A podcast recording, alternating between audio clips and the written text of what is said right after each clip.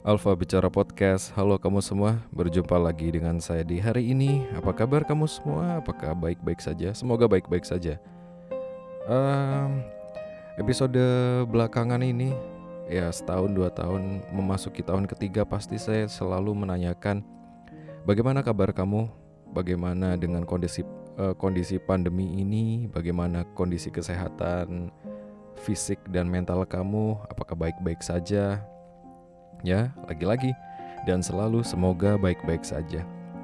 Uh, saya sudah lama tidak rekaman, kemudian menemukan uh, podcast lama, video lama yang saya upload highlightnya itu di uh, YouTube, yaitu saya membacakan sebuah buku. Saya jadi kepikiran lagi untuk membacakan sebuah buku lagi, gitu. Buku yang sama dan karena memang waktu itu saya niatnya sih pengen ini sih janji pengen membacakan sampai selesai tapi ternyata lupa dan males mungkin ya. Oke, kita lanjutkan buku dari Najib Mahfudz yang judulnya adalah Karena Cafe. Salah satu karya paling kritis dari Najib Mahfudz ini. Dan dia adalah uh, pemenang Nobel Sastra 1988. Oke, kita random buka buka bukunya. Ini bukunya cukup kecil, kamu bisa cari aja di Gramedia. Uh, kita masuk ke halaman 61. Oke. Okay. Selamat menyimak. Ismail Al-Syekh. Ya memang aku telah belajar sesuatu yang tidak aku ketahui sebelumnya. Dari awal kami bertemu, aku melihat Ismail al-Syekh adalah orang yang sangat menarik. Ia bertubuh kuat, perawakan besar dan gagah. Aku pernah melihatnya memakai satu setelan. Ia menggunakannya di musim dingin dan musim panas yang panjang. Di musim panas biasanya ia meninggalkan jaketnya. Namun di musim dingin ia kembali mengenakannya dengan sebuah sweater. Ia benar banyak. Eh, sorry. Ia benar benar-benar orang miskin. Namun ia tetap sanggup memikat hati siapa pun yang menghormatinya. Ia kerap mengunjungi penjara karena akhir-akhir ini ia tengah belajar diploma hukum. Aku berasal dari lingkungan yang sangat miskin, kata Ismail kepadaku. Pernahkah kau mendengar lorong Dakbas di perempatan Husaina? Ayahku bekerja di sana di restoran hati, dan ibuku seorang penjajah keliling yang juga menjual selasih serta daun palem saat orang-orang pergi berziarah ke makam keluarga mereka selama perayaan hari raya. Kakak-kakak lelakiku bekerja sebagai tukang dagang, tukang daging, sopir gerobak, dan tukang sepatu. Rumah kami terdiri dari satu ruangan yang dari luar terlihat dikelilingi tembok kumuh. Rumah tersebut serasa dihuni satu keluarga besar yang berjumlah lebih dari 50 orang. Tak ada kamar mandi ataupun pancuran air. Satu-satunya toilet berada di pojok halaman dan kami harus menghemat air dengan memasukkannya ke dalam galon. Yang perempuan berkumpul di halaman, Sesekali para lelaki dan perempuan berkumpul bersama. Di sinilah tempat kami bertukar canda dan gosip. Juga terkadang saling ejek dan saling pukul. Kami makan dan berdoa di sini. Ismail mengerutkan dahi kepadaku. Pada dasarnya tak ada sesuatu yang berubah di lorong dakbah sampai sekarang, ujarnya. Namun lantas ia meralat ucapannya. E, tidak, aku salah. Sekolah sudah mulai membukakan pintunya bagi orang semacam kami. Ini benar-benar anugerah yang tiada tara. Aku menjadi salah satu seorang anak yang bisa menikmati sekolah, namun ayahku benar-benar berharap aku tidak lulus. Ia ingin sekali membuangku seperti halnya saudara-saudaraku yang lain dengan menyuruhku bekerja pada beberapa saudagar. Aku menggagalkan apa yang diangankannya dengan menyelesaikan pendidikanku secara baik, dan akhirnya bisa mendapatkan ijazah pendidikan menengah. Itulah yang memungkinkanku mendaftar di Fakultas Hukum. Saat itu terjadi, ayahku mengubah pendapatnya dan mulai memuji sekaligus membanggakanku. Dia bertanya-tanya apakah anaknya bisa menjadi jaksa penuntut umum. Di kota kami tinggal, ada dua kedudukan yang sangat terkenal, yaitu polisi dan jaksa penuntut umum. Sebagaimana Anda tahu, setiap orang harus berurusan dengan keduanya. Ibuku mulai mempersiapkan kelanjutan sekolahku dan akan melakukan apa pun, bahkan ibaratnya sekalipun ia harus menjual matanya sendiri.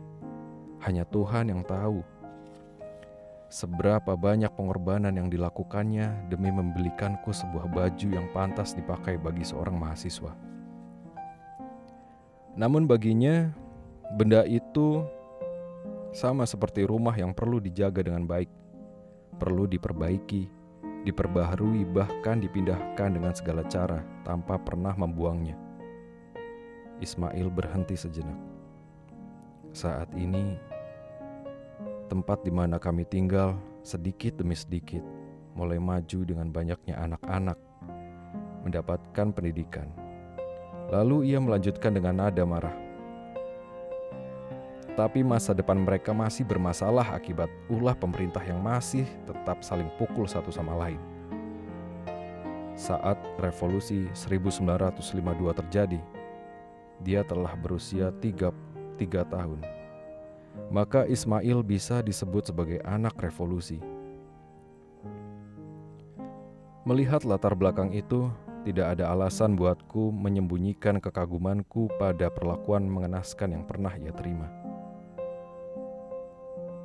Itu menunjukkan, ujarku padanya, bahwa kau harus menjadi komunis atau anggota Ikhwanul Muslimin. Tidak dua-duanya.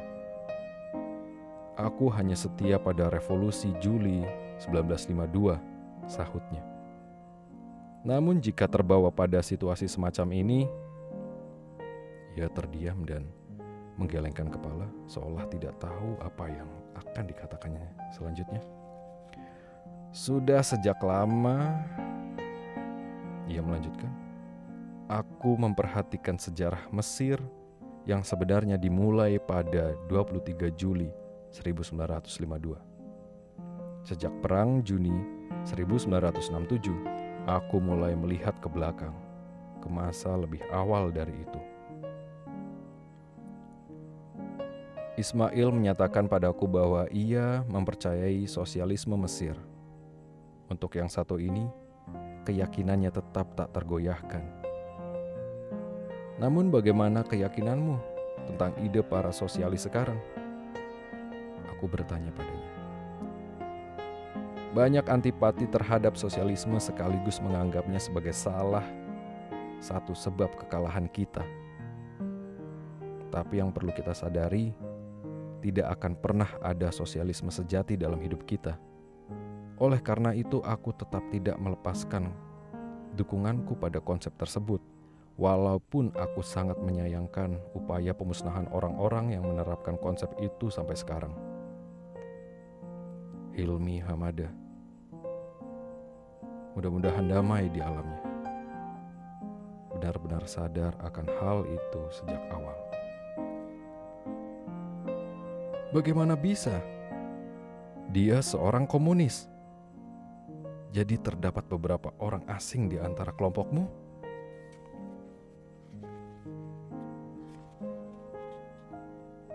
Ya, tapi apa salah kami? Selanjutnya dia menceritakan secara panjang lebar padaku tentang Zainab. Aku mengenal Zainab sejak kami anak-anak. Besar bersamanya di gang tersebut. Ia tinggal di bangunan kumuh yang sama. Kami biasanya bermain bersama dan ditempa di tempat yang sama. Lalu ia tumbuh dan besar menjadi seorang gadis muda cantik. Tubuhnya terus berkembang, setiap geraknya senantiasa mengundang perhatian para lelaki muda. Gairah muda mereka berkobar, dan itu menjadi alasanku untuk melindunginya. Mengandaikan keberanianku lahir dari cerita-cerita lama perihal geng di tempat tinggal kami. Saat kami berdua masih duduk di sekolah menengah, kehidupan kami terus dibayangi oleh mata-mata dan tradisi. Namun cinta yang ada di antara kami sangatlah kuat. Perasaan tulus yang hadir di antara kami hanya di antara kami berdua terlihat nyata dan setiap orang dengan mudahnya mengakui kami tengah jatuh cinta. Hal itu terjadi manakala kami kuliah. Saat kami menemukan kebebasan, kami mengumumkan pertunangan kami. Namun sejak kami menganggap pernikahan sebagai pelabuhan terakhir, kami memutuskan menunda pernikahan dan kini yang terlihat hanyalah mimpi kosong. Segalanya musnah. Lantas dia menuturkan padaku bagaimana mereka menemukan kebebasan yang tak pernah diimpikan sebelumnya di perguruan tinggi. Hari-hari kuliah mereka tidak bisa ditundukkan oleh perilaku otoritarian yang mengatur gerak mereka di gang dakbas, yang mewajibkan ada alasan atau izin yang tepat untuk setiap ketidakhadiran ataupun keterlambatan. Sebagai imbas ditemukannya kebebasan baru ini, mereka banyak menghabiskan waktu bersama dan bisa mengetahui kedekatan satu sama lain. Keduanya lalu menjadi pelanggan tetap kafe Karnak dan mengalami penangkapan bersama kepribadian dan mengalami penangkapan bersama. Kepribadian Zainab kian tumbuh dengan cara yang tak pernah dibayangkan Ismail. Kami mendapatkan isu tentang skandal seks. Dia melanjutkan ucapannya sembari tertawa. Uh, sekian lama kami meraba-raba sekeliling, benar-benar tidak tahu apa yang mesti kami lakukan untuk menghadapi isu itu. Kita saling mencintai, ucapku suatu hari padanya seraya memeluknya. Tak ada keraguan tentang cinta dan ketulusan hati kita. Kita benar-benar akan menikah. Bagaimana menurutmu?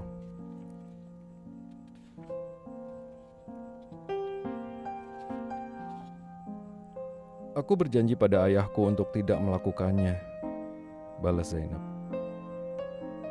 Itu tindakan bodoh, kataku. Tidak punya arti apa-apa. Tidakkah kau dengar apa yang orang-orang katakan?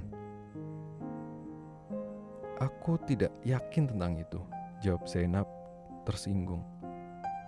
Bukankah kau juga begitu? Ya, akibatnya kita berdua menderita. Lalu aku bertanya pada diri sendiri, seberapa jauh kemurnian revolusi yang dilakukan Ismail.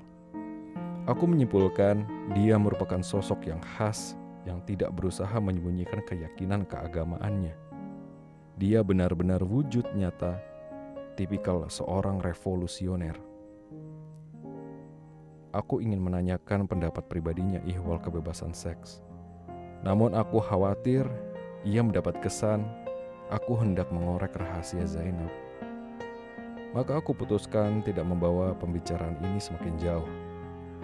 Yang ia lebih suka, orang banyak tidak mengetahuinya. Tidak seperti yang diyakini semua orang, ucapnya. Bahwa cinta sejati akan sanggup menjadi benteng melawan segala godaan. Ada hal yang pernah ia katakan padaku, yang masih kuingat dan tidak pernah bisa kulupakan. dalam penjara, kami benar-benar kehilangan, membuat goncang fondasi cinta kami satu sama lain. Ucapan itu mengingatkanku pada ledakan kekerasan dalam kehidupan manusia yang kerap membawa manusia pada ambang kegilaan. Apa arti semua ini? Aku benar-benar ingin tahu. Tapi kelihatannya Ismail enggan kembali pada pokok pembicaraan maka aku pun mengubah topiknya. Bagaimana dengan Hilmi Hamadah? Tanyaku padanya. Dia melawan tradisi dan selalu melakukannya dengan keinginan yang luar biasa. Bukankah dia berasal dari latar belakang yang sama denganmu? Oh, tentu tidak. Ayahnya seorang guru bahasa Inggris dan kakeknya bekerja di perusahaan kereta api. Apa dia benar-benar mencintai Fula? Uh, tentu saja. Jawabnya. Aku yakin sekali itu. Mungkin awalnya hanya kebetulan semata kami menemui kafe ini. Namun Hilmi selalu mendesak untuk kembali ke sini. Aku masih ingat apa yang dikatakannya. Ayo kita kembali ke kafe perempuan itu. Dia sangat menarik. Tidakkah kau memperhatikannya? Jujur saja, kami pun ingin kembali. Kami juga benar-benar menyukai sebagainya tem menyukainya sebagai teman. Begitu pula aku. Tidak meragukan daya tarik Fula. Karena aku pun jatuh dalam pesona serupa. Namun apakah semua itu cukup untuk menghilangkan kesan yang mendalam padaku bahwa Hilmi Hamada mencintai Zainab? Bukankah ini tidak mustahil? Aku bertanya pada diriku sendiri bahwa ia menyatakan cintanya pada Kurun Fula sebagai cara menyembunyikan perasaan sesungguhnya. Hmm. Ya, dia benar-benar mencintai Kurun Fula. Barangkali motivasinya boleh jadi tidak seluruhnya sempurna. Apa yang ia cari mungkin sesuatu yang mirip cinta tanpa menjadi cinta itu sendiri. Ya, kendati begitu, ia setia pada Kurun Fula sekaligus memperlihatkan rasa cinta yang tulus pada perempuan pemilik kafe itu. Ia tak pernah terdorong mengeksploitasi perasaan Kurun Fula, meski sebenarnya ia mudah melakukan itu. Ada sisi idealitas dalam perilakunya. Di samping itu, kondisi keuangan Ilmi sangat baik. Itulah sebabnya aku dan Zainab mesti bertanya, dan banyak berterima kasih padanya atas banyak pengetahuan yang bisa kami ambil dari buku-buku yang kami pinjam dari perpustakaannya. Mungkin Hilmi merasa simpati akan kebesaran masa lalu Kurun Fula, ujarku. Ehm, kami biasanya duduk di sana untuk mendengarkan apa yang Kurun, Kurun Fula katakan dan e, berpura-pura mempercayainya semuanya. Ismail menimpali sembari tertawa. Sejatinya Hilmi tidak percaya satu kata pun. Kami mencintai Kurun Fula atas keadaan saat ini. Sekalipun begitu, Hilmi tidak mempermainkan klaim Kurun Fula bahwa ia telah memodernkan seni dan menjadikan profesi satu-satunya yang dijalani ini sebagai metode mode percontohan. Dia benar-benar sosok teladan yang tak tertandingi dalam seni dan moral. Aku berkomentar sebagai seorang pengamat netral. Hmm, sekarang sudah terlambat meyakinkan Hilmi tak tentang hal itu, katanya. Tentang mengapa Ismail al-Syekh dimasukkan ke dalam penjara, sepertinya sebelumnya aku khawatir dia tidak akan merespon pertanyaanku. Namun perubahan besar atas keadaan tampaknya membawanya menerima perbedaan sikap. Saat malam tiba, ungkapnya, aku sedang tidur di sebuah bangku di lapangan. Di musim semi dan musim gugur, aku senantiasa melakukannya untuk meninggalkan ruangan buat ayahku sendirian. Aku mendengar suara saat tidur. Eh, pelan-pelan aku sadar. Cahaya terang telah menembus tidurku karena mimpi.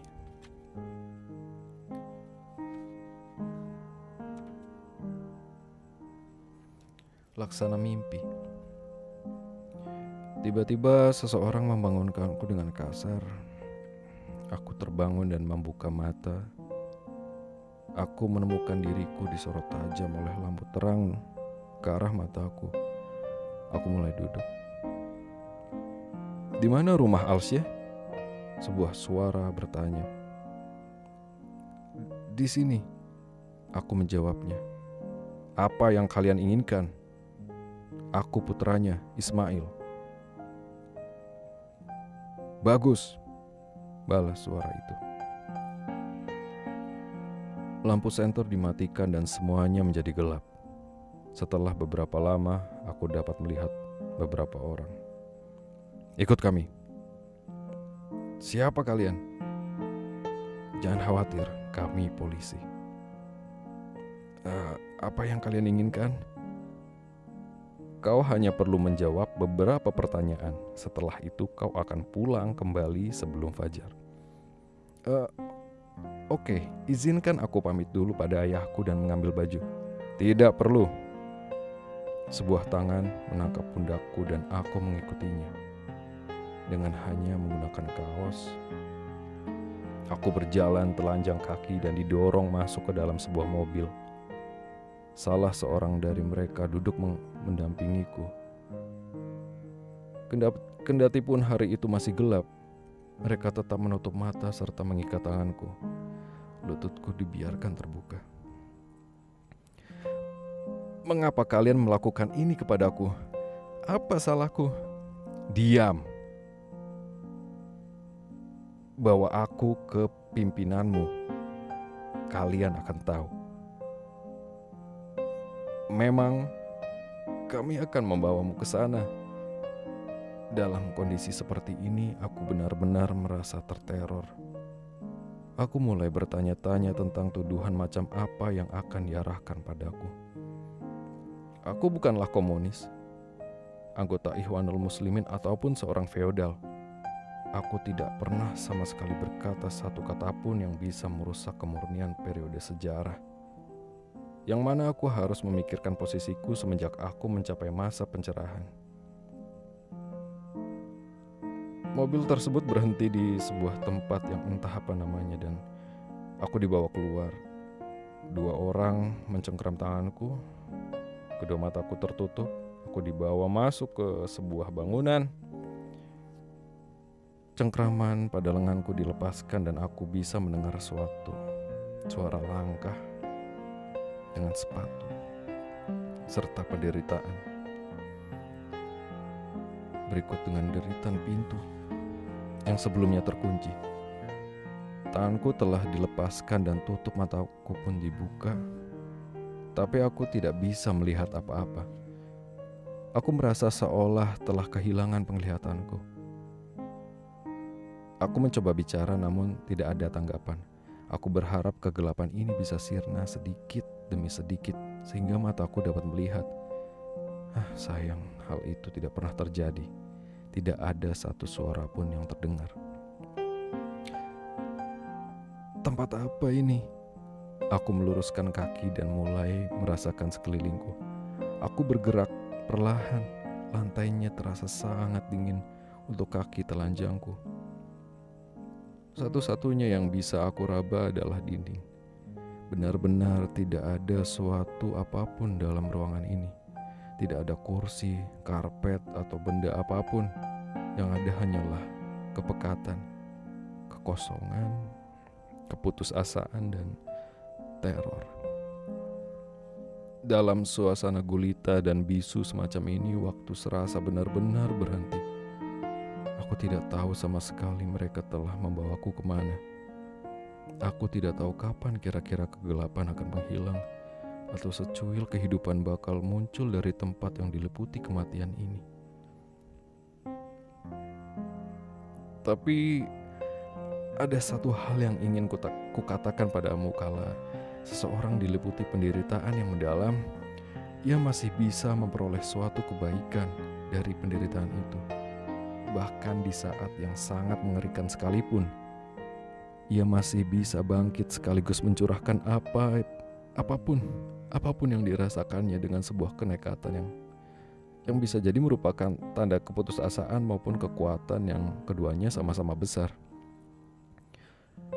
Maka aku pasrahkan pada takdir dan aku putuskan membiarkan setan muncul seandainya memang benar-benar ditakdirkan untuk muncul. Atau bahkan jika kematian datang menjemput, Aku berhenti melontarkan pertanya pertanyaan yang tidak ada jawabannya dan berkonsentrasi pada penyakit influenza yang mulai menyerangku.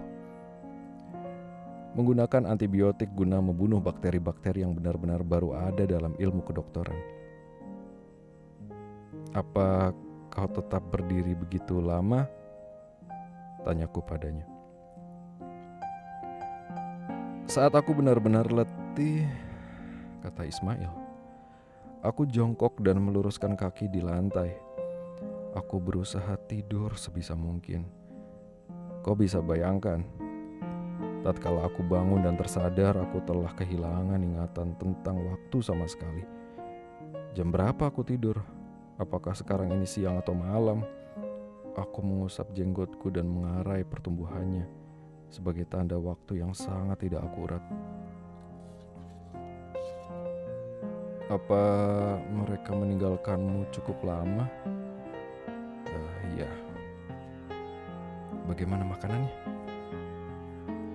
Uh, biasanya pintu terbuka dan sebuah baki didorong ke dalam berisi beberapa potongan keju atau makanan asin yang lain seperti roti. Hmm, bagaimana toiletnya? Setiap hari pada jam-jam tertentu pintu akan terbuka lagi dan seseorang bertubuh besar seukuran pemain gulat di sirkus. Aku mema akan memanggilku keluar lantas membawaku ke kakus di ujung gang. Saat aku mengikutinya, aku terus menjaga mataku agar tetap tertutup lantaran cahayanya yang sangat terang. Aku bersusah payah menutup pintu kakus di sampingku sebelum dia berteriak keras. Cepat, Dasar anak tolol. Kau pikir kau akan tinggal di dalam sepanjang hari? Bangsat. Kau bisa bayangkan bagaimana rasanya aku di dalam. Apa kau ingat berapa lama kau di sana? Hanya Tuhan yang tahu. Jenggotku tumbuh begitu cepat.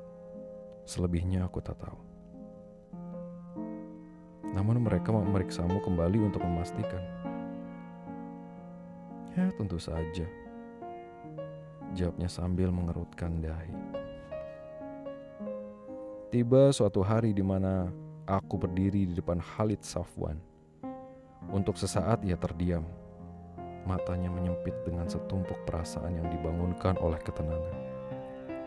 Ketenangan akan kenangan-kenangan tak dapat dihindari. Aku turut larut dalam perasaan yang tidak pernah dialami. Aku berdiri di depan mejanya dengan kaki telanjang dan hanya menggunakan kaos tidur jelek. Sarafku benar-benar menegang. Di belakangku berdiri seseorang atau bahkan lebih. Aku tidak per diperbolehkan menoleh ke kanan ataupun ke kiri. Aku merasa seakan tinggal sendirian karenanya Aku tidak tahu di mana aku berada. Penglihatanku benar-benar kabur. Apa pun yang tersisa dari rasa kemanusiaanku semuanya larut dalam perasaan ngeri. Dan untuk sesaat ekspresinya terlihat marah. Uh, lepas dari segala yang terjadi, Ismail melanjutkan. Sosok orangnya benar-benar tak bisa kulupakan Tubuhnya tinggi, besar, paras mukanya memanjang dengan alis panjang, tidak rata melintang tajam ke atas. Badannya gemuk, matanya cekung dan dahinya menonjol. Rahangnya kuat, namun ia menjaga ekspresinya tetap datar. Aku bisa mengingat semuanya dengan menggamblang. Meski begitu, aku merasa benar-benar putus asa. Yang membawaku berilusi yang membawaku berilusi akan adanya pertolongan yang datang padaku. Terima kasih Tuhan, terima kasih, kataku. Akhirnya aku bisa bertemu orang yang berkuasa di sini. Sebuah cengkraman datang padaku dari belakang dan aku menjerit kesakitan. Jangan bicara kecuali kau ditanya, katanya padaku. Ia mulai mengajukan pertanyaan tentang nama, umur, pekerjaan, yang semuanya aku jawab. Kapan kau bergabung dengan Ikhwanul Muslimin? Tanyaku padanya. Pertanyaan ini menge mengejutkanku. Sekarang aku sadar untuk pertama kalinya mengapa mereka menangkapku. Aku tidak pernah, walau sesaat pun menjadi anggota Ikhwanul Muslimin, jawabku. Lalu apa artinya jenggot itu? Jenggot ini tumbuh di penjara. Maksudmu kau di sini tidak dirawat dengan baik? Hah? Tuan yang terhormat, aku menjawab dengan nada memohon. Perlakuan yang telah saya terima di sini sangat mengerikan dan sama sekali tidak adil. Ya Tuhan, Aku sadar, aku telah membuat kesalahan, tapi hal itu sudah terlambat. Jadi, jadi lelaki itu kembali bertanya, "Kapan kau bergabung dengan Ikhwanul Muslimin?" Tidak pernah. Aku tidak pernah bergabung. Aku mencoba menjawab, namun tidak pernah selesai. Aku mulai jatuh terkapar di atas lantai, disambut serangan yang datang bagai sihir. Khalid Safwan segera menghilang ke dalam kegelapan. Beberapa saat kemudian Hilmi Hamada bilang padaku bahwa seseorang pengawal kejam berdiri di belakangku, memukulku dengan keras sampai aku pingsan. Sewaktu sadar, aku sudah berada kembali di tempat semula. Aku diambil mereka di atas lantai aspal di dalam sel. Ya. Oke. Oke guys. Hmm. Kita lanjut lagi. Uh, lanjut lagi di episode selanjutnya. Uh, masih di buku dari Najib Mahfudz ini karena kafe. Sorry tadi tidak lancar ya karena ini adalah sekali take. Jadi satu take aja. Saya nggak mau edit editan karena males. Uh, semoga kamu tetap sehat. Nanti kita kembali ke episode selanjutnya untuk melanjutkan cerita. Barangkali ada request buku, buku apa yang mau kita simak bareng-bareng ya? Atau ada curhatan apa lagi gitu? Boleh kalian kirimkan ke alfabicarapodcast@gmail.com atau di sosial medianya di Instagram bisa di Alfa Bicara Podcast atau di Instagram pribadi saya di Faiz Jelang. Terima kasih sudah menyimak. Mohon maaf bila ada kesalahan kata dan kekurangan kekurangan cerita atau tanda baca yang kurang jelas. Oke, terima kasih dan mohon maaf. Sampai ketemu di episode selanjutnya. Alfa Bicara Podcast. Signing out. Bye bye.